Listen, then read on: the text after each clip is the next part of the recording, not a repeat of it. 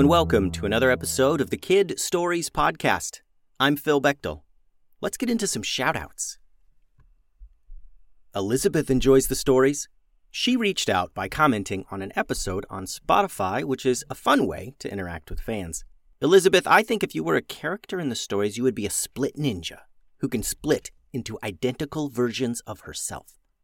Thanks for listening, Elizabeth. Nick Caston is a big fan. I think if you were a character in the stories, you'd be a kid wizard who draws his power from the light of the moon. Thanks for listening, Nick. Today's episode is titled Atomic Shark Attacks. I wrote this series with help from Brooks and Wyatt, who came to the table with some impressive ideas to help craft some awesome stories. On the high seas, out in the world, two brothers relaxed on the deck of their ship. One, a small black dragon, the other, a robed kid wizard with a classic pointy wizard's hat. The dragon, Wyatt, lay sprawled out on the wooden deck of the ship, enjoying the heat of the sun on his thick scales. The kid wizard, Brooks, was sitting reading a newspaper called Heroes Monthly. Brooks and Wyatt were thinking of flexing their hero muscles and getting after one of the many baddies who roamed the land. Says here some white wizard in the southern islands has figured out how to use the power of the sun to charge his wands with magical power, said Brooks, scanning the pages. Sounds like a serious threat. Yeah, the good guy pirates handle the southern islands now, said the dragon, without opening his eyes. They'll take care of it, probably. Right, right. Uh, what about this one?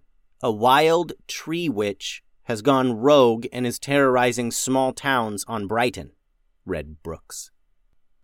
How somebody else does Brighton, a whole group of pirate heroes or something, I forget, said Wyatt. Oh, yeah, that's right. There's so many heroes out here these days, it's hard to keep up, said Brooks. An ever changing landscape of good and evil, sighed Wyatt. Oh, wait a minute, here we go. Brooks began reading directly from the newspaper now. Atomic Shark, a land shark from the dark side, has reportedly been seen heading directly toward the valley. With much between himself and the valley, he could be targeting a number of different islands. However, sources say that something very valuable to him is at the valley, and is the reason he's leaving the dark side for the first time. Wyatt stretched his dragon body and rolled over onto his feet. Interesting. Something from the dark side coming out here? Must be something pretty important there at the valley for him to come out like that, said Brooks. He pulled out a map and noted. You know, we're right near the valley. What do you say we check it out? Wyatt nodded his big dragon head and lay back down in the sun. Brooks changed course slightly, and the brothers set off for the valley. A bit later, they made land at Beechwood Beach and then made their way down to the Valley Town Dojo. Brooks and Wyatt had never worked with the ninjas before, but they knew that if you needed something in the valley, you should probably go there first. The ninjas took notice as a kid with a robe and a wizard's hat and a black dragon approached. They all stopped what they were doing, and Momo met them out near the training area. Cool hat, kid. I'm Momo. What can we do for you? Momo asked. Well, maybe you could help us out began Brooks. We're looking for information about the land shark known as Atomic Shark, specifically why he would want to come here to the valley. Momo took a beat and gave Brooks and Wyatt a good long look, sizing them up. I guess you read the latest issue of Heroes Monthly too, then, huh? Brooks nodded, and Momo continued.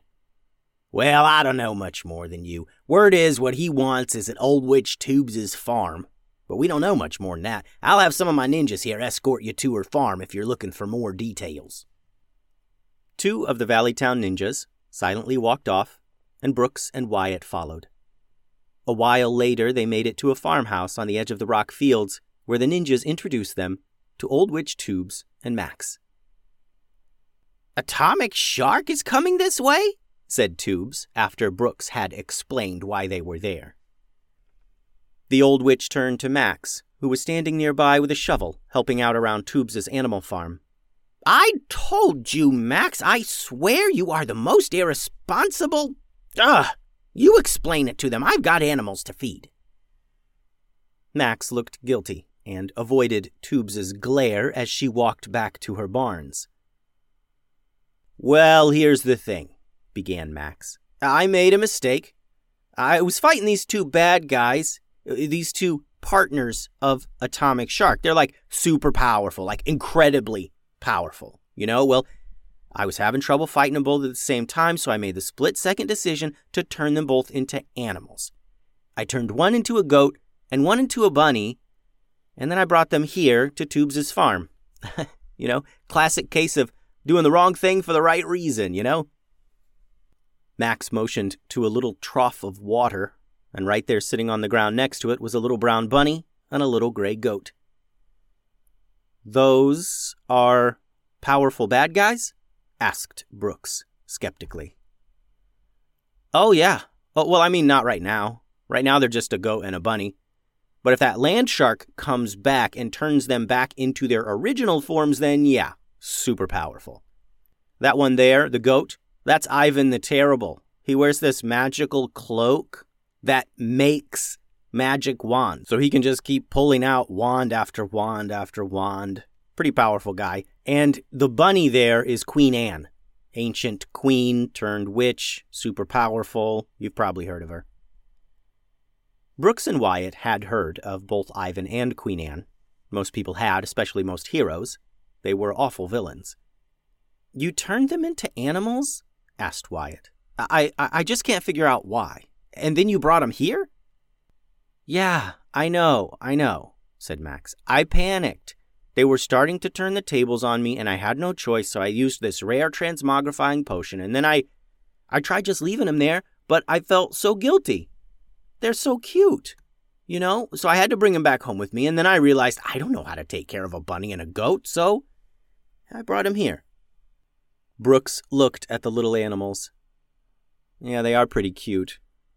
But you know, Atomic Shark is headed this way, probably to get these two. And he's like the most powerful land shark in the dark side, and I know, I know, but that's why you're here, right? said Max. You're going to defeat that land shark. Wyatt and Brooks looked at each other. They knew now that Atomic Shark would be coming hard for his partners. Queen Anne and Ivan were powerful allies, and he needed them for all his bad guy stuff, and he probably also wanted some serious revenge. Well, now we know what he wants, said Wyatt. A cute little goat and bunny. Yeah, he probably doesn't even know about them being turned into animals, said Brooks. If he found out, he'd be in a rage.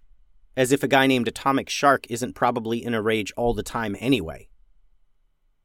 Maybe we can get to Atomic Shark before he gets here, suggested Wyatt. We keep him in the dark about his partners in crime, and maybe he won't go, you know, atomic or whatever. Yeah, good idea, Wyatt, said Brooks. We'll catch him off guard as he's coming this way. Thanks for your help, everyone. Brooks and Wyatt waved goodbye to Max, the ninjas, and Tubes. They hustled back to their boat where Brooks laid a huge map out on the deck. All right, here's the dark side, and here's the valley, he began. Atomic Shark is probably going to take this route here. Brooks traced his finger on the map between islands. Okay, then, said Wyatt. You set sail, and I'll fly overhead to keep a lookout for him. Wyatt's wings unfurled, and soon he was spiraling high in the air above their boat. Brooks set sail, and their boat cut through the water to meet Atomic Shark head on. The end. Thanks for listening, friends. To leave me a voice message, head to kidstoriespodcast.com and scroll all the way to the bottom. And send all your drawings and things to kidstoriespodcast at gmail.com. Adios.